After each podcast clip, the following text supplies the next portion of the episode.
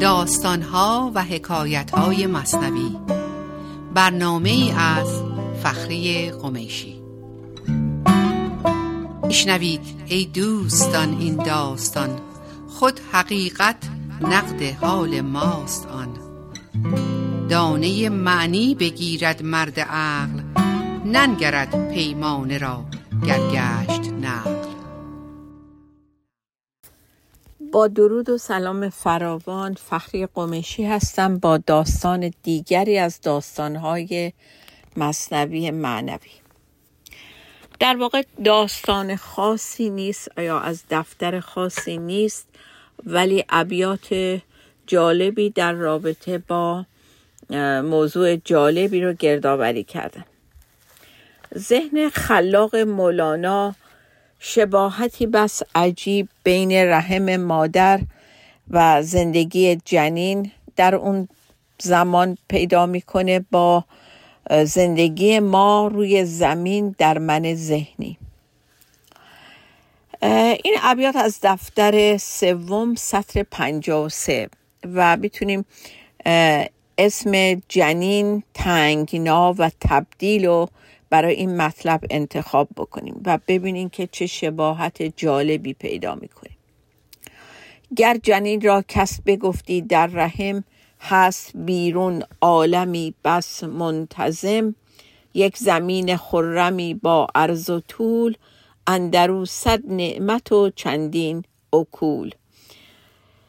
میگه اگر که به یک جنینی میتونستیم ارتباط برقرار کنیم و بهش بگیم که بیرون از این رحم که تو درش زندگی میکنی یک عالم بسیار منظمی وجود داره، یک زمین با صفایی بسیار، با طول و عرض زیاد و نعمتهای فراوانی برای خوردن وجود داره،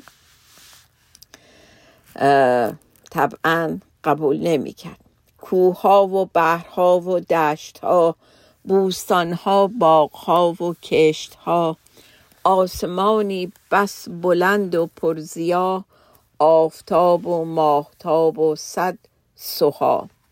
سوها اسم یک ستاره خیلی کوچیکیه. باز داره میگه وصف این دنیای خاکی رو به گوش جنین که روی کره زمین چه چیزهایی هست، بحر و دشت و بوستان و باغ و کشتزار و آسمان بلند و پر از نور و ستاره و آفتاب و مهتاب. از جنوب و از شمال و از دبور، باغها دارد عروسی ها و شور. در صفت ناید عجایب های آن، تو در این ظلمت چی در امتحان. همه این توصیف ها رو میکنه به گوش جنین و آخر سر میپرسه که تو تو این تاریکی برای چی موندی؟ چه چیزی رو میخوای امتحان کنی؟ خون خوری در چارمیخ تنگنا، در میان حبس و انجاس و عنا.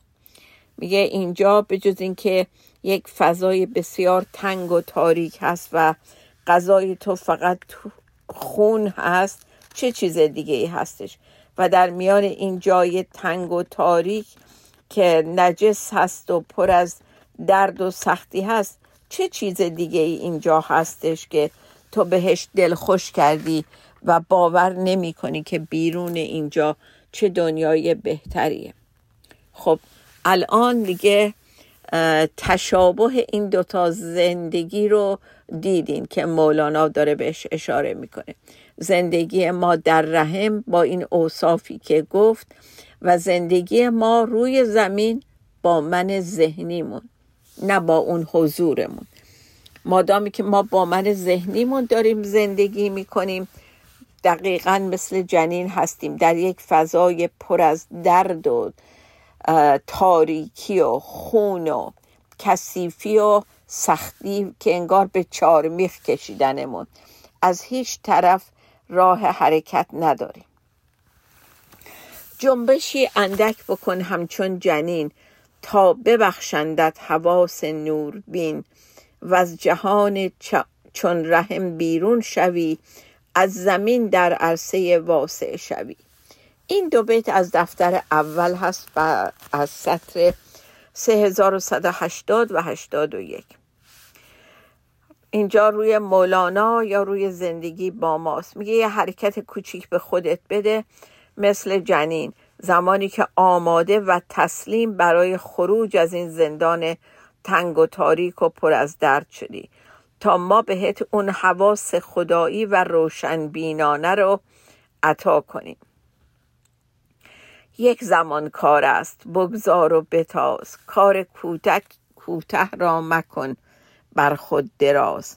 خواه در صد سال، خواهی یک زمان، این امانت واگذار و وارهان. این دو بیت از دفتر پنجم هست، صد و هشتاد و یک و هشتاد و دو. باز میگه برای این حرکت، برای این جدا شدن، کندن، واقعا کار یک لحظه است. اگر تصمیم به جدایی داشته باشی، اگر تصمیم بگیری از من ذهنیت بیرون بیفتی، کار یک لحظه هستش، همین لحظه هست. و کار به این کوچیکی رو به خودت طولانی و دراز نکن، هی امروز و فردا نکن. دیدین اینایی که میخوان از یه اعتیادی دست بردارن، هی میگن از فردا دیگه سیگار نمیکشم، از فردا دیگه این کار رو نمیکنم. هر وقت که اینجوری فکر کردی، یعنی آماده ترک اون حالت و اون کار نیستی. و اگه تصمیم بگیری از همین لحظه، از این لحظه باید شروع کنیم. و اگه موفق شدی، این دقیقا همون تولد دومه که تمام عرفا به اون اشاره دارن. و وقتی جنین از رحم مادر جدا میشه، اولین دردی که حس میکنه درد قطع بند ناف و اون رشته خونی حیاتشه. ولی به محض اینکه این اتفاق رخ میده، به جاش شیر سفید پاک خوشمزه جریان پیدا میکنه و جای اون خونو میگیره و نوزاد از خون نوشی به شیر نوشی تبدیل میشه. و این فقط به خاطر تسلیم و تحمل درد اولیه قطع بندناف اتفاق میفته. آیا ما آماده هستیم که بندنافمون رو از دنیا قطع کنیم؟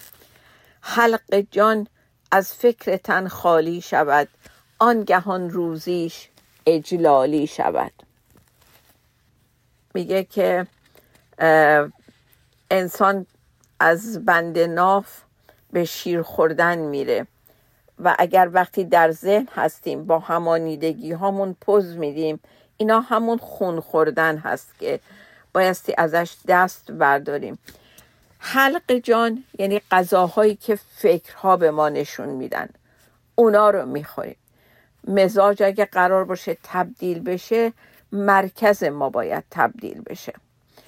عشق، شادی بی سبب، احساس خوب، همه اینا از درون ما میاد و این یعنی تبدیل مزاجمون. وقتی که میخوایم از خون به شیر بیفتیم، باید مزاجمونم تبدیل بشه. شرط تبدیل مزاج آمد بدان، که از مزاج بد بود مرگ بدان. میگه برای اینکه بتونیم از اون مرحله خونخوری به شیرنوشی و از شیرنوشی به غذای معمولی بیفتیم، باید مزاجمون تبدیل بشه، تغییر بکنه. و این نیست مگر به دست خودمون. هر انسانی توانایی اینو داره که این حلق جانش رو روی فکرها و گیرنده های بیرونی ببنده و تبدیل بکنه خودشو. یه چیز دیگه بگم، مثلا این وقتی که ما یاد پولمون میافتیم خوشحال میشیم، ولی حرص زیاد شدن پول اون موقع غذای بدیه. ما بعد برای زندگیمون کار بکنیم، پول به دست بیاریم، زندگیمون رو باهاش سر کنیم، ولی اگر این خواستن تبدیل به حرص شد، اونه که کارا خراب میکنه و ما بیمارگونه میشیم. چون مزاج آدمی گلخوار شد، زرد و بدرنگ و سقیم و خار شد. دوباره برمیگرده به همون مثال بیمارهای گلخوار که گفتم، داستانهای دیگه گفتم که این نوع بیماری رایجی بوده در قدیم. به خاطر کمبود املاح و ویتامین ها مریض رو به خوردن گل میکرده که طبعا خاک و گل زمین پر از این مواد اولیه لازم بوده. ولی این نوع بیماران رنگ و روی بسیار زرد داشتند و مریض حال بودند. میگه که بایستی این تبدیل رو صورت بدیم و خودمون رو نجات بدیم از این، در واقع از این گلخاری و این گلخاری ذهن. و به دنبال همین این بیت که میگه که چون مزاج آدمی گل خار شد، زرد و بد رنگ و سقیم و خار شد، چون مزاج زشت او تبدیل یافت، رفت زشتی از رخش چون شمع تافت. اگه تونست این کارو بکنه، اون زشتی ازش محو میشه، صورتش خوش رنگ میشه، حالش خوب میشه و این دفعه مثل شمع روشنی میشه. و ما هم در ذهن همینطور هستیم. اگر ذهنمون و فکرمون رو از خوردن چیزای بد نجات بدیم، طبعا اون حال خوبمون در صورتمون پیدا میشه و در رابطمون با اطرافمون کاملا مشخص میشه.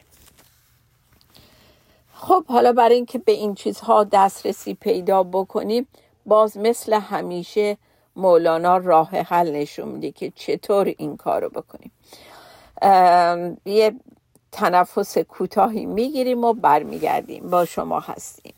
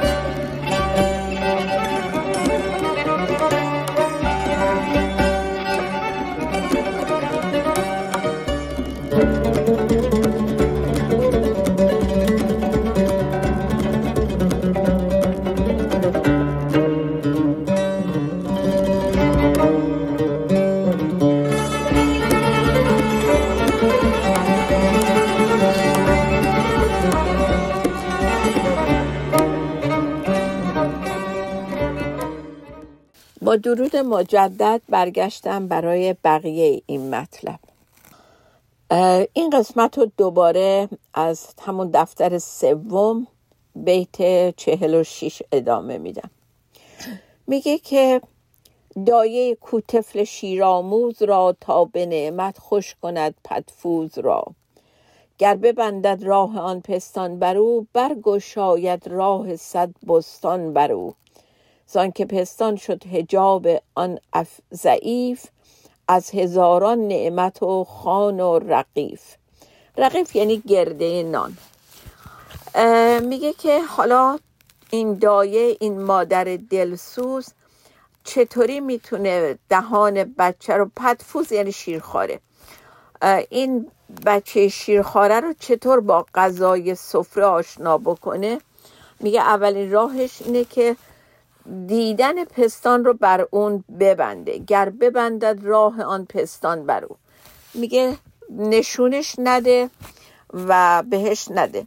ما چجوری میتونیم دهانمون رو از شیرخوارگی ببندیم تا به غذای اجلالی برسیم؟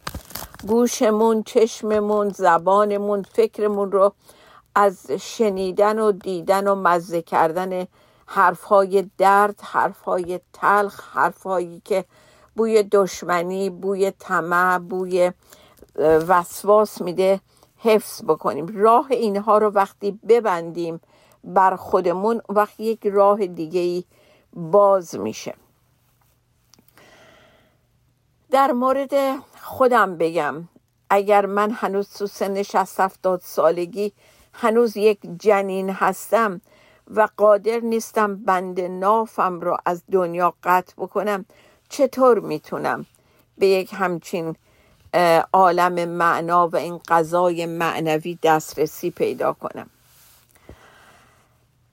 پس حیات ماست موقوف فتام، اندک اندک جهد کن تمل کلام.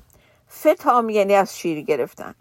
میگه پس زنده موندن ما بستگی داره به اینکه اول از این شیر گرفته بشیم و یواش یواش به غذای خوب و پاک دسترسی پیدا کنیم.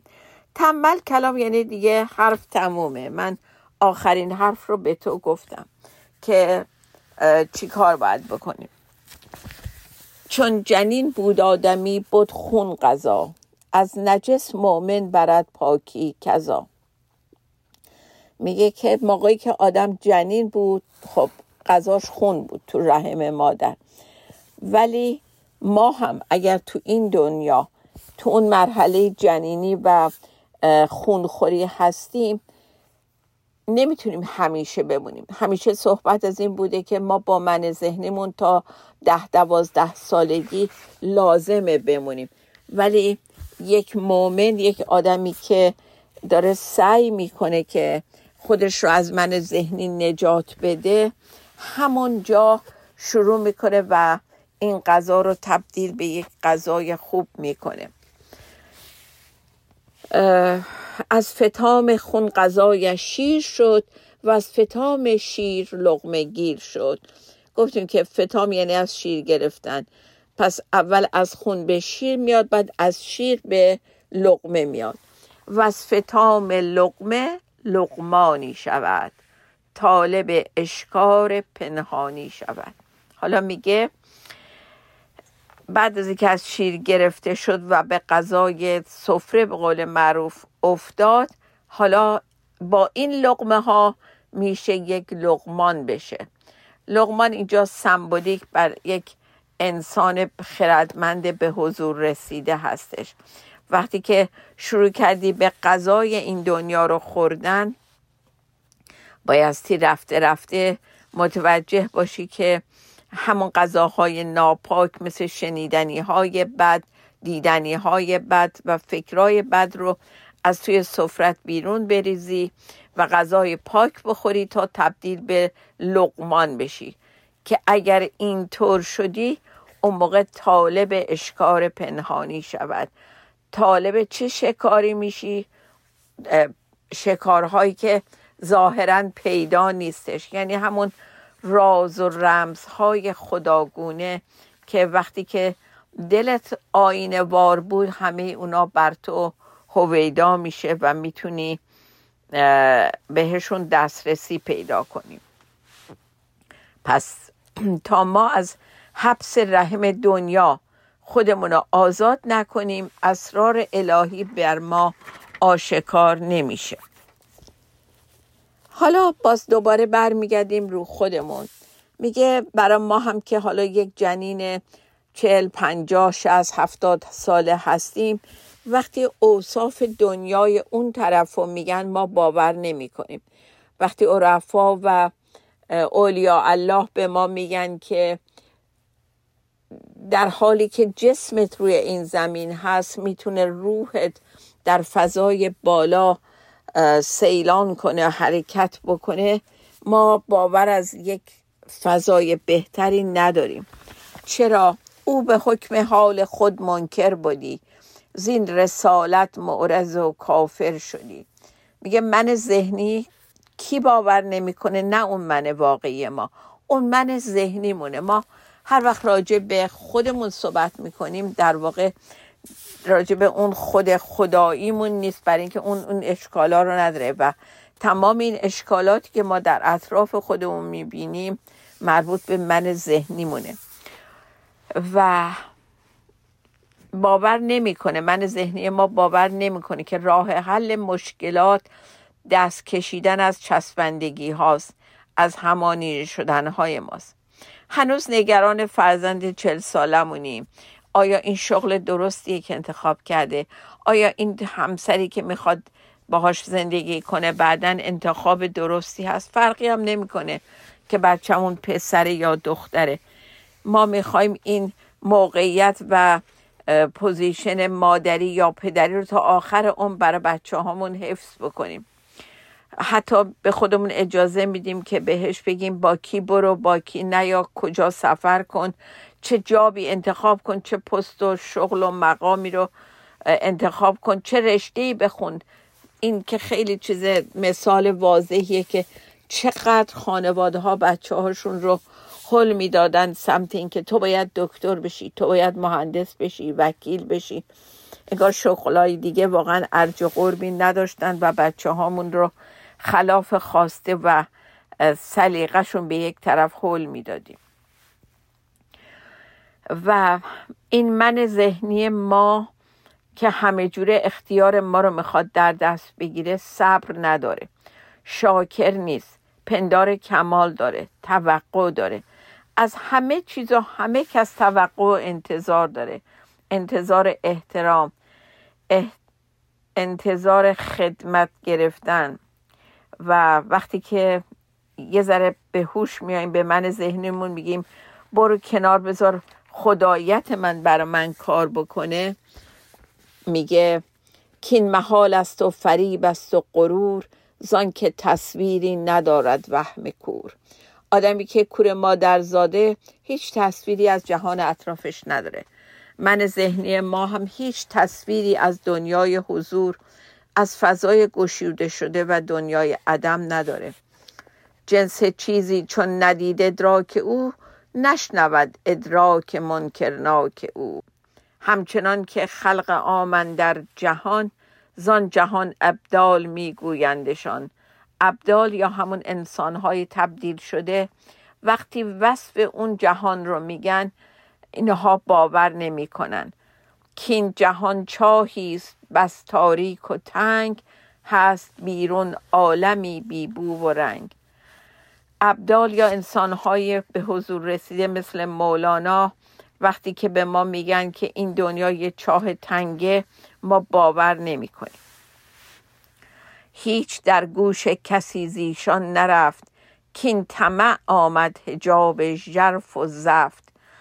چرا؟ چون طمع و حرص بیشتر داشتن همه چیز یه چادر کلفت و زخیم جلوی چشم و گوش ما رو گرفته و نمیذاره ما باور کنیم و ببندیم. و شاه بیت این قسمت از دفتر سوم، سطر شصت و شش، این بیته که می‌فرماید: گوش را بندد طمع از استماع، چشم را بندد غرض از اطلاع. طمع گوش حضور ما را بسته و غرض جلوی چشم آگاهی ما پرده کشیده. همچنان که آن جنین را طعم خون، کان غذای اوست در اوطان دور. از حدیث این جهان محجوب کرد، غیر خون اومی نداند چه آشت خورد. میگه مثل همون جنین که توی رحم مادر به جز مزه خون هیچ چیز دیگه ای رو باور نداشت و امتحان نکرده بود. و حکایت حال اونهایی هستش که به غذای این دنیا آنچنان عادت کردن که قادر به تجسم چیزی در اون سوی این زمین خاکی ندارن. و دردی که از غذاهای بشره که نه تنها خودش با اشتیاق میخوره، بلکه به هر کسی که میرسه به اونم تعارف میکنه و اسمشو من میذارم درد دل کردن. یعنی بیا از این دردی که من دارم تو هم بخور. و به این کارم میگیم صمیمیت و نزدیکی. تو تنها کسی هستی که من درد دلم رو بهت میگم و میذارم جلوت که بخوری. خب برای جنبندی این مطلب جالب کافیه این نکته رو توجه داشته باشیم که برای این تولد دوباره باید یک مرگ اتفاق بیفته. نه چنان مرگی که در گوری روی، مرگ تبدیلی که در نوری روی. کاله‌ای که هیچ خلقش ننگرید، از خلاقت آن کریم آن را خرید. هیچ قلبی پیش او مردود نیست، زان قصدش از خریدن سود نیست. حالا این من ذهنیمونو چیکار کنیم؟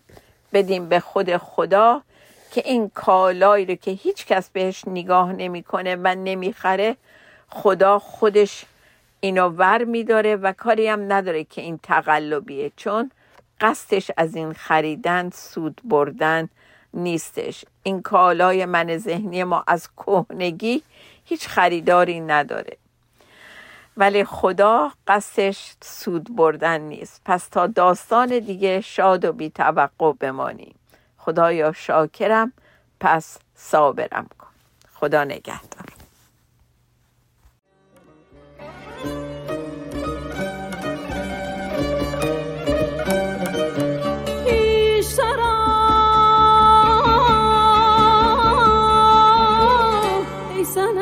ای سنمه ای سنمه شنگ من، ای سنمه سنمه ای سنمه هم دل و هم هم دل و هم هم هم دل و هم رنگ من. شیب گریبین که دلم تنگ شد، شیب گریبین که دلم تنگ شد، تا تو بگویش به دل تنگ من، تا تو بگویی تو بگویش دل تنگ من.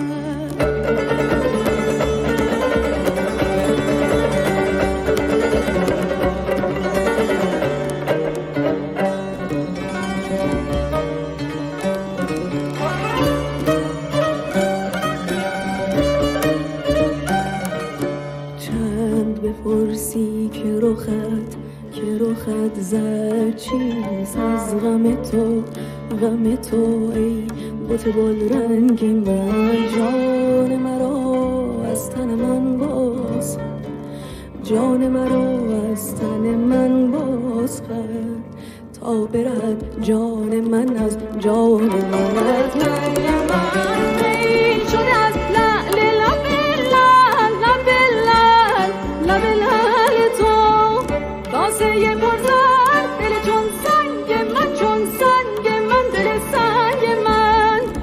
تو بپرسی که بیا که بیا که بیا رنگ من رفت چه شود چون کنی آهنگ من، رفت چه شود چون کنی آهنگ من. شیوه گریبین که دلم تنگ شد، شیوه گریبین که دلم تنگ شد، تا تو بگویش به دل تنگ من، تا تو بگوی تو بگویش به دل تنگ من.